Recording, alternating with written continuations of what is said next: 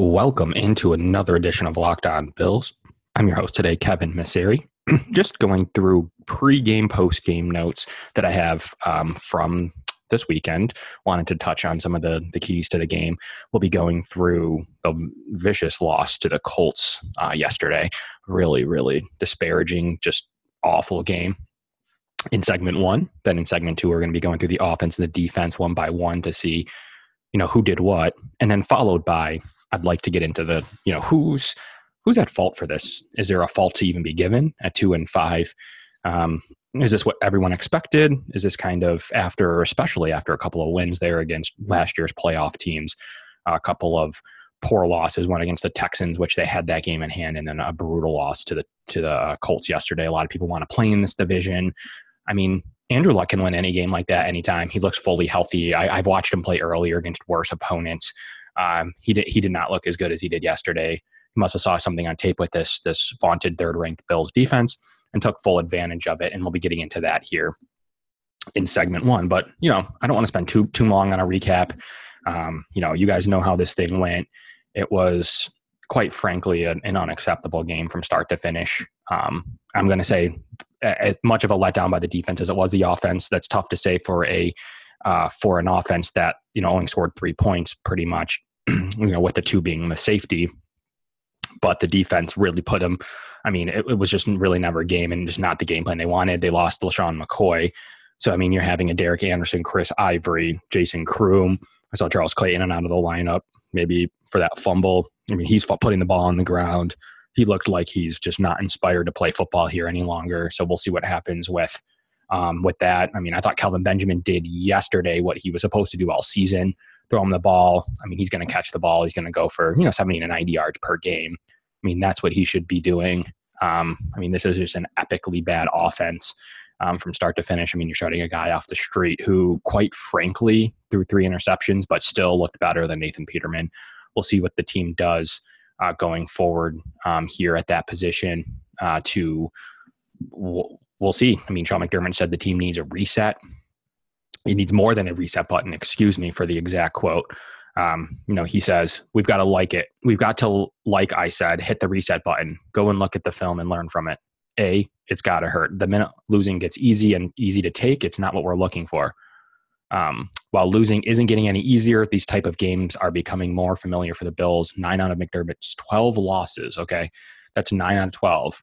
Um, as the Bills head coach, have been double digit losses. So, I mean, I just don't know uh, if if they don't come prepared um, or what's going on here. But that's that's that's been been a problem. I mean, once again, nine out of twelve Bills losses, head coach have been double digit losses, including seven of twenty one or points of more.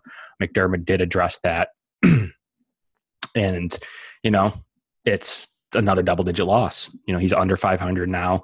Uh, I want to talk about Sean McDermott, Brian Daboll, uh, Brandon Beane, uh, and the entire the whole entire operation here in the third segment. So I'm going to tease that a little bit.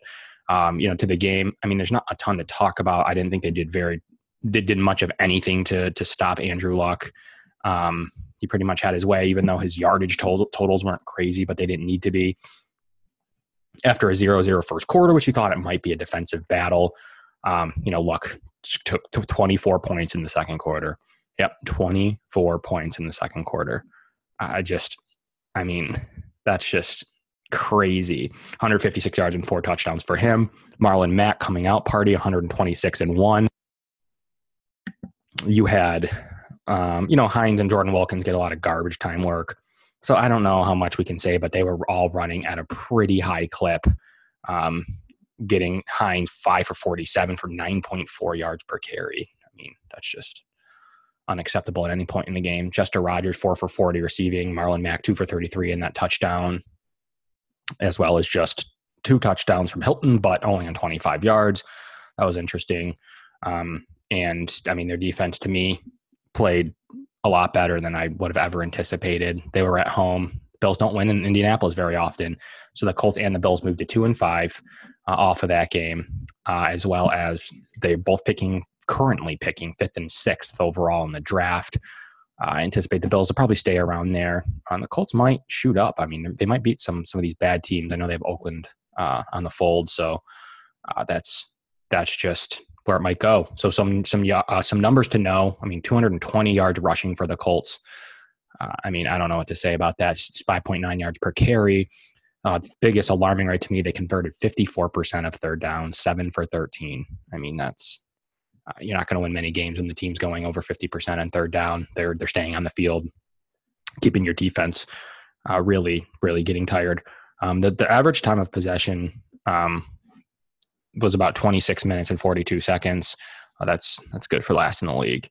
Um, so the Bills and then lost five turnovers. So that's that's that's the game. I mean, there's really nothing more to say. Derek Anderson looked pretty beat up. So uh, Sean McDermott speaks here today. I'm interested to see where Josh Allen is. How many weeks are they thinking now? If Nathan Peterman starts, if they need to sign another quarterback, if Anderson's okay to at least be a backup or at least maybe start. Um, but the, the, Colts absolutely pummeled the Bills in a 37 to 5 fashion. And uh, that's, I mean, we can go into to more detail about some specifics of that later in the week, but that's a high level, um, you know, thinking of this game. And you're going to try to take away some things from it. I mean, Anderson, I mean, just wasn't very good. Um, but he's still what you're expecting, putting in what you should call your third quarterback into the game. You know, really the Bills' second quarterback, and now obviously their their first quarterback um, playing in maybe into three or four weeks. I mean, this guy came in off the street. I thought made some okay throws. Um, if it wasn't for Charles Clay, I mean, they were driving to tie the game. I just think that game can be completely different if you play that ten times. That game goes like yesterday, one out of ten, and I and I still think that about the Ravens game. Um, but unfortunately, you had two backup quarterbacks in the game, and they both went the way that they did. But I still think that those games could have gone completely differently, as you saw the Ravens lose to the um, Browns. I don't care. I don't. The Browns still aren't there. They don't have any receivers as well. They have a little bit more of a progressed quarterback in Baker Mayfield, but uh, that that team's pretty pretty far behind defensively too. Um, I mean, McCoy got hurt. Obviously, he went out with that concussion. Chris Ivory was fine, 81 yards, 5.1 yard average. I mean, that's not gonna that's not to win you a game, but that also is enough to get to take it away. Bills needed. To speaking of takeaways, Bills needed to take the ball over. Um, they just didn't. Andrew Luck didn't make any mistakes really, except that weird snap over his head. Um, other than that, that even bounced their way. I mean, it really did, and bounced into the end zone. When most of the time, that's probably getting covered up in the end zone. Unfortunately for them, it probably wouldn't have mattered either way. Wouldn't have changed the game, but um, it's just still an example of something that just didn't didn't bounce their way. Um, it's just it's just uh, heartbreaking. I mean, you're going in, you know, you're playing New England at home on a 13 and a half point line now.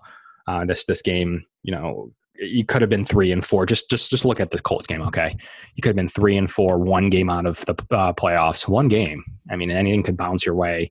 Um, so for them to not even come up, look prepared at all, the game plans look terrible. I don't know where they decided to blitz Andrew Luck from. It was a miserable game plan defensively. I don't know who came up with that one. I thought I didn't think they wanted to sit back and get and get carved up anyways, I guess, but that's the way that they play defense and they've played some good quarterbacks this season. They must have saw something on tape that said, "Hey, if we throw these kind of blitz at them, um, maybe we'll stop them." But they were prepared and ready for it. For another uh, offensive line that kind of has mixed and matched some guys, they've been talking about that. Now they might have found their five offensive linemen in Indianapolis, of course, after playing the Bills. Um, but that's still not that good of a group to me. I'm sorry. That offense is not a good group. T.Y. Hilton looked banged up. He was playing like it. He was able to, to, to find some success in the red zone, but he didn't look very good. Um, they were unable to stop Marlon Mack, their first 100 yard rusher, Marlon Mack. Uh, I, I just thought it was a disappointing performance all the way around. There's no other way to put it. It is a game that I thought you should win even though they weren't favored, they were down. You know, the Colts were favored by eight points. It's a one in five team that has that has looked every bit as much. The Bills have had some good performances, beating uh, you know potentially division winning Vikings team on the road. Um, you know, their counterparts, the Titans, that the Colts counterpart, they took care of. Uh, they took care of the Titan, or the, excuse me, the Texans did lose that late, but to be not competitive. One thing for the Colts to win on a field goal at the end when the Bills played poor, you know, that happens. It's football to get blown out by a one in five team. I, can, I cannot remember a time when when it's been in a worse state post loss um, from a bad bad football team. That's that's how poor that this game was.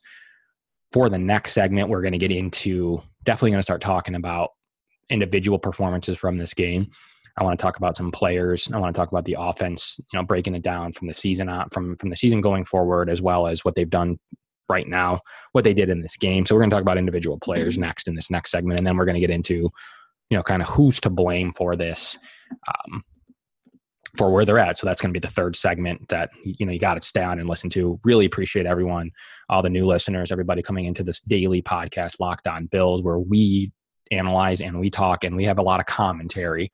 Should say we have a lot of commentary. It is a commentary podcast where we talk about what we think, our opinions on the, on the, on this game. You're tuning in to hear, you know, boot level grounds on the uh, boots on the ground and what you know what we think of each performance and each player. I mean, that's that's all we can give you guys is some of the best local coverage that you know we follow this team and we follow it maybe differently than other people do. But ever since I started this podcast, people have been asking me for advice. And usually it's what team to bet on this week. The truth is, I don't know who's going to win. But if you think you know, you got to check out my bookie. Remember who you're betting on is just as important as who you're betting with. That's why I always tell people to check uh, bet with my bookie. Trust me, guys, they're your best bet this season. And I would only recommend this service to my listeners that's been good to me. That's why I'm urging your way to make your way over to my bookie. You win and they pay. They have in game live betting, the most rewarding player perks in the business. And your fantasy guys out there, you can even bet over under on how many fantasy points a player will score. I mean, everyone should have bet the over last night on all those Colts, or excuse me, all those Tex or uh, Chiefs players um, that probably either won or lost people a lot of fantasy games. I know they lost me two fantasy games alone. Um, join now, and my bookie will match your deposit dollar for dollar using promo code locked on 25. Once again, visit my bookie online. That's M Y B O O K I E using promo code locked on 25. You play, you win, you get paid. All right, guys, I wanted to start talking to you about some individual performances um, from my eye that I watched um, and then kind of see how they've been throughout the season. So we're going to start offensively. Um, once again, there's not a ton to take away from this, but I thought Chris Ivory played a pretty good game. He's a good running back too. He's a guy that I think you should have on your roster going forward. A guy I'd like to keep. Uh, Kelvin Benjamin played, go figure, his best game of the season. Um, I mean, it was hard not to when Derek Anderson trusted him. I mean, he did not look Zay Jones' way at all. Uh, he was start Zay Jones was starting to build that rapport with Josh Allen, uh, even with Nathan Peterman, but did not have it at all with uh, with his guy um, Zay Jones. He did have it though, like I said, with with Kelvin Benjamin, who you know I, I thought he did what you wanted Kelvin Benjamin, like I said in the last segment, what you wanted Kelvin Benjamin to do, uh, four catches for 71 yards. I mean, that's that's about what I thought you were bringing in for for the whole season. You know, that's obviously over a thousand yard receiver if he does that every game. So that's kind of what you're hoping for when you bring in a guy like Kelvin. And I thought, in my opinion, he wasn't the issue yesterday.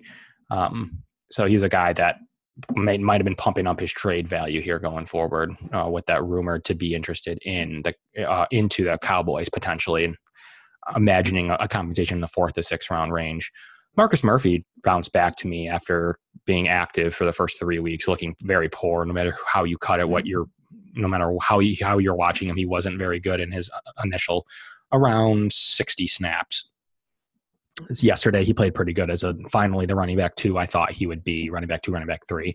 So I'd envision him uh, getting a few more future nods. Uh, thank God they activated him. There, there have been years or weeks, I should say, where Murphy would be inactive and McCoy would get hurt, and then say Taiwan's either out and or got hurt in the game, you would have just been having Chris Ivory. So it was, and then who got banged up. So uh, Marcus Murphy was was nice to have there. Um, I thought Logan Thomas and Jason Croom played okay as backup tight ends. I have some notes on on them. I saw a really nice run block by Logan Thomas, which was good to see as he's bouncing back from that bouncing back from that really tough, tough.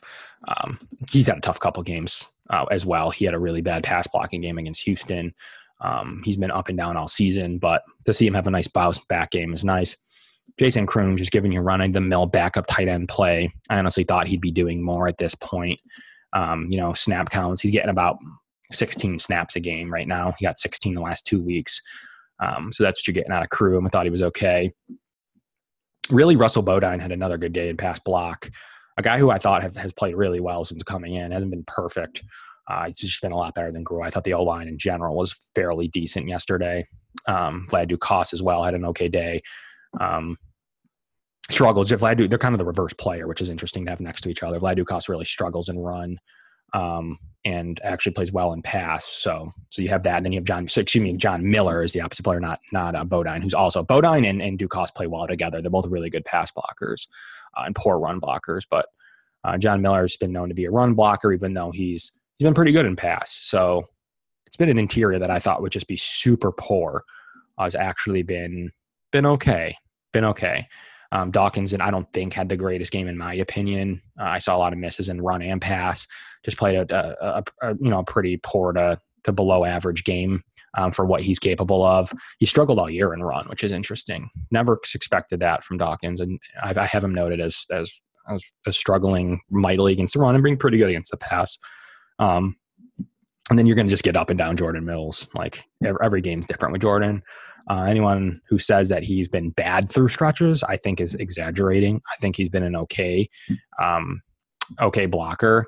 I mean, he's been once again pretty decent in my opinion throughout his career in pass, uh, and been a really below average run by. So it's really interesting that the Bills so far, and what I have noted that they've been pretty good in pass pro, uh, and just been giving getting fits and run um, in run.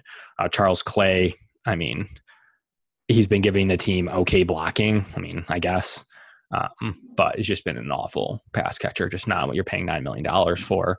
Uh, and that's the offense. There's really nothing more of note there to really go over. Just been just been bad all the way around, no matter how you how you cut it. Um, and Zay Jones again with his 51 snaps, you know, didn't really do too much with them. So defense, this is what I really want, but what I brought you guys on here to talk about. Um, I thought there were some interesting performances to take away from this this game. Um, notably, anyone that follows me knows that I tweeted Jordan Poyer did not have a great game. Uh, he really didn't. He couldn't tackle.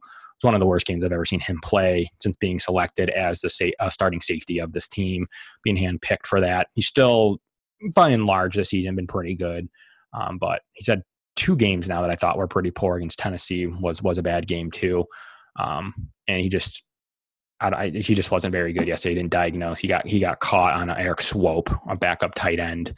So I it, it, was a poor game from Poyer. Just looking forward to him to bouncing back. Um, you know, Star Lotulelei uh, had a had a had an average day. Um, I don't think he got as much penetration as he normally does in his two gapping. Um, so, but he did make that one QB sneak stop. So that was that was good to see him get on the stat sheet for a tackle. Um, you know, he's not even near the near the problem. And Jerry Jerry Hughes and Shaq Lawson played pretty decent to me. Trey White played pretty good. Um, you know, although he, you know, got flagged for a pass interference uh, or holding. I don't remember which one. Only was targeted one time on one reception for eight yards there. So um, like that was credited to Trey. So I thought he played decent, decent coverage. Uh, Philip Gaines played pretty good, um, as well as you know, Taron Johnson played, you know, pretty solid football, except for, you know, he got credited. He got the touchdown credited against him, one of the passing touchdowns. Um, but, you know, one guy, Matt Milano, I've seen play better football. Um, you know, he just seemed to just be missing tackles and um, not being in the right spots, being bad in coverage. You see those games out of Matt Milano. That's why he was subbing in and out with Ramon Humber at times. That's literally what got him in trouble. Uh, the games of yesterday, you saw that. Hopefully, he develops from it and they learn. Okay, so the topic of discussion for this final part of this segment is I wanted to bring up Tremaine Edmonds. So anyone that followed me knows that most people didn't like the fact that I don't know how well he's been playing for being the 16th overall pick. I think you're looking for an immediate upgrade, an immediate upgrade. I know he's 20. All right. Let's get that out of the way. I know his age and I know that he can develop. Those are two things that are very clear that anyone that should follow this team knows is no one thinks he's 30. No one thinks he won't develop or wasn't going to be a player that needed time to develop. No one thinks either of those. I'm just saying through seven weeks, I expected better play from your 16th overall pick, just like I did when Shaq Lawson was drafted. In a very similar fashion, a guy I thought would be more ready to play in this league did get hurt, was drafted off that injury, a little different of scenario but it's the same type of you're expecting the same type of effect you're expecting a guy to come in and really command a defense I think he's been really poor in coverage. He's been one of the worst coverage linebackers in the league, in my opinion. Okay. I've watched him. And then I pair that up with, hmm, what can I do to go to say, is Kevin wrong? Is Kevin right? What's going on? How can I like compare my opinion? I pull up Pro Football Focus, someone that good friend of the show. I pull up Pro Football Focus just to see what do unbiased, not not people that are on one side or the coin or the other. What do they say about this player? They have ten people that watch each game and break down the footage. If you don't like the process, I'm sorry. That's how they do it. If there's some reason that you don't that you think your evaluations are better than theirs, I don't know. Maybe start your own competitive site with theirs, like a site that you know breaks down in, in number form and, and there's some analytics behind it where you have 10 people watching film he scores out very poor um, and that goes with my eyes. That goes with my own eyes. So if I was watching this film and I was tasked with scoring Tremaine edmonds I thought he played a really good game against Minnesota. That's what I have noted here on my note card. Okay. I pull it up and I compare it to what Pro Football Focus says. It says that he had a really bad game against the Chargers. Okay. It shows that he had a really average game against week one against Baltimore. Okay. It shows that he was really bad yesterday in run defense um, which which was interesting. I didn't expect that, and actually played good in coverage. Something that I that I tweeted using Pro Football Focus. His coverage grades are poor. Okay, that's my opinion. Pro Football Focus says he was good yesterday in coverage. So quite frankly, I'm not using the same metrics either. Okay, but by and large, on average, something he's done well is pass rush the quarterback. I think he has. Most people think he has, and Pro Football Focus thinks he has. I can use them as a baseline for discussion. If you pay for their advanced membership, good. Go on there and check them out for yourself and let me know what you think. Um, a lot of people don't. A lot of people don't have individual grades, individual performances, snap counts, uh, coverage ratings, etc. It helps me out. It helps me look at numbers, so I think that I can compare them to what I have written down. 39.2 in run defense out of 100 yesterday. It's about as poor as you can get for a starting linebacker. Um, and I've just expected more from the 16th overall pick. I'm allowed to think that through halfway through the season um, and I'm expecting him to develop. Quite frankly, those are my two points. I don't need personal attacks about Tremaine Edmonds. That's just how I envision it, what I see, and then I compare it to an analytical site, an unbiased analytical site, one that's not perfect. But Pro Football Focus does agree that he's been a pretty poor linebacker compared to other linebackers. Like it's not really, there's not really much more to say about that than Tremaine Edmonds. He's been a pretty poor linebacker this year by and large. Not every play he, he, shows flashes. He's of, of, of excellence and where he could develop into being a consistent player. But that's what you saw this year. Um, and that's what you've seen so far. And he could still develop this year. I just expected um, a little bit more game changing type of plays from him. So we'll see as the season goes on if he shows some of that. I think his development's just as important as Josh Allen's as he can quarterback the defense and um, specifically certain plays to him. So that's my opinion. Uh, I hope you at least see where I'm coming from on Tremaine Edmonds. I just, as a 16th overall pick, which you traded up for, um, you know, you had other players on the board. You you you designated that he is your quarterback of the future um, at the defense on the defensive side of the ball. Um, so you picked that just like you did on the offensive side of the ball with Josh Allen. So I just want to see a little bit more from him, just like I wanted to see a little bit more from Matt Milano, and I see it at times. Um, and Matt Milano's been a good linebacker in this league uh, with his lapses. I want to see Trey Edmonds take a next step. That's all. 20 years old, uh, 16th overall pick, and that's I expect him to need to develop. Just thought he'd be more of a positive impact early on in his uh, career. I've seen some plays not consistent enough for me for what I was hoping for on a player that you use a top 16 pick on, a guy in the top half that you that you think that should be able to change games. Um, when there was, you know, other players on the board, other positions. There's often there was interior offensive linemen that are being been really good so far. Uh, Derwin James has been really good so far. So there's, I mean, just examples. Those are some of the, the expectations that you're looking for, and then you have a guy across the field from him playing for the Indianapolis Colts, a guy that you could have designated um, being really important to your franchise, but you took Tremaine Edmonds and Darius Leonard, a guy I liked coming on a lot of, out of the draft. Uh, got him in the second round. Don't really care about rounds and this and that. I'm just saying I just expected, and he's potentially the defensive rookie of the year. Those are the kind of effects that I was hoping for from Edmonds, and we'll see if we still see it. Still a guy I like, still a guy that's definitely a part of this defense on on his fairly lockable, a lock upable contract. That's not gonna that's gonna only help build this roster. So just need him to take that next step here in the second half of the year. I don't think asking for him to improve in the second half of the year after um, seven football games is too much to ask for, no matter what his age is. Um, so, getting into the third, you know, want to talk about who's at fault of this mess right now, especially offensive mess. Um, so, we're going to talk about that here in the third segment. But if your company is looking for a new way to reach company uh, customers, your company just could be right here, right now. Podcast listeners are 60% more likely to interact with sponsors they hear on their podcasts.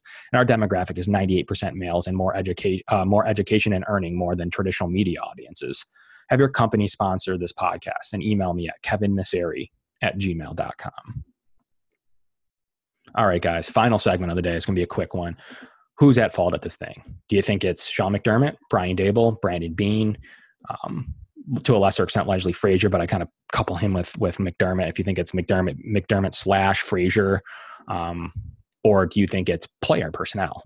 So, in my opinion, I don't know what else Brandon Beane could have done to help this year. They decided that they wanted different football players, right?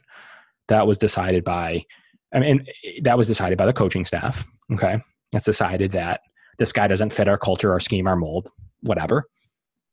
I don't think that you can blame the general manager with this amount of dead cap space. I haven't liked um, perfectly what he's done to get to that dead cap space. I mean, these are players you could have used, um, and many of the players that you've traded to get Allen and why format aforementioned uh, Tremaine Edmonds. you've traded away some of these players, Tyrod Taylor, Sammy Watkins. We know the names. So, who's at fault for this mess? One, I think they put too much faith in Brian Daboll. I don't think he's um, very good. I don't think he's very good. He's never been good in his career. I thought he may have learned um, throughout his time in, in Alabama and in New England. He hasn't been very good. Period. He just just hasn't. He hasn't been a very good coach. Um, then you're moving on to um, do you think it's Sean McDermott? I think that's the bigger discussion for this this this this segment. I think you can blame. You're going to take a fall guy in Daboll. Do you turn it over next year? I don't know. I think he helped to select Josh Allen. I don't know. I think he gets at least another year. Isn't that weird for having one of the worst offenses of all time? He can he can then blame a lot of the personnel. Just kind of goes on. Brandon Beane can blame Sean McDermott. Sean McDermott can blame can blame um, Dable. Daboll can then go blame. I don't have any personnel. Um, my quarterback got hurt, so it's just going to be a blame game. But I think Sean McDermott, although he broke broke the drought in kind of a lucky fashion, but they were due to due for some luck over the course of 20 years. Um, they're due to to have a couple bounces, a couple of games go their way, and that's what happened. And this is kind of the reverse, where kind of their talent is coming out a little bit more than um, that it did last year. The difference of this of this year is like they don't have Tyrod Taylor, uh, another lineman lost or two. Like I don't know, it's not that much worse of a team. Uh, it just hasn't come together for them at all. I do think Brian Daboll has to take some heat for it. I would not be shocked to say, dude, this is the worst offense in 50 years. Um, I don't think that there's anything. I think you got to fire him to save face and um, move on with your life. So, if you go into Sean McDermott, how long does he have though, as a under 500 uh, coach now? I think you need to give him one more year. I don't think he's locked. I mean, I'm just scared to death how Sean McDermott's going to want to spend uh, with Brandon Beane. Obviously, he's going to want to spend this hundred million dollars on culture guys. I need to have some talent on this roster. I need to put some of it into offense. When it's likely that your top six pick that you're going to receive is going to go into D line because that's where the prospects are at the top of this draft, especially if you're not looking quarterback. That should be the only asset you put into defense this year. It's going to be probably replacing. You're going to resign um, Lorenzo Alexander it's going to probably be replacing Kyle Williams. You have enough talent across the defense that go find a cornerback, maybe a replacement level guy in, in free agency and or draft a guy fourth through sixth round again. I cannot put any more assets than that into defense anymore. I need the majority of the 10 picks and I need the majority of the $100 million to revamp an offensive line, revamp a wide receiving core, etc. Do we have faith that Sean McDermott's going to do that? I don't know. I don't know that we have faith in that right now. But I do believe he gets a third year, unlike Rex Ryan, uh, just for breaking the drought. I don't know that Brian Daboll gets year two. I, I, know that McDermott and Frazier will get year three. I don't know that you can give Brian Daboll uh, year two. want your opinions on that. So make sure you you tweet at me and let me know if you think that Brian Daboll will be the offensive coordinator uh, next year. What what are your opinions on that? I just a guy that's seriously having the worst coaching year ever, um, regardless of personnel. I do think is in jeopardy, even if it is his first year. So from Locked On Bills, this is an action-packed after game Monday edition for your drive time specialties. Sean McDermott speaking here shortly. We had an Amari Cooper for a first round pick trade to the uh, to the Cowboys, which might take away Kelvin Benjamin from that trade market. They decided to trade a first for Amari Cooper rather than potentially fourth through six for Kelvin Benjamin. An interesting move there. Uh, interesting, interesting move there in Oakland and uh, and in Dallas. But from Locked On Bills, I'm Kevin Masseri, and we'll talk to you soon.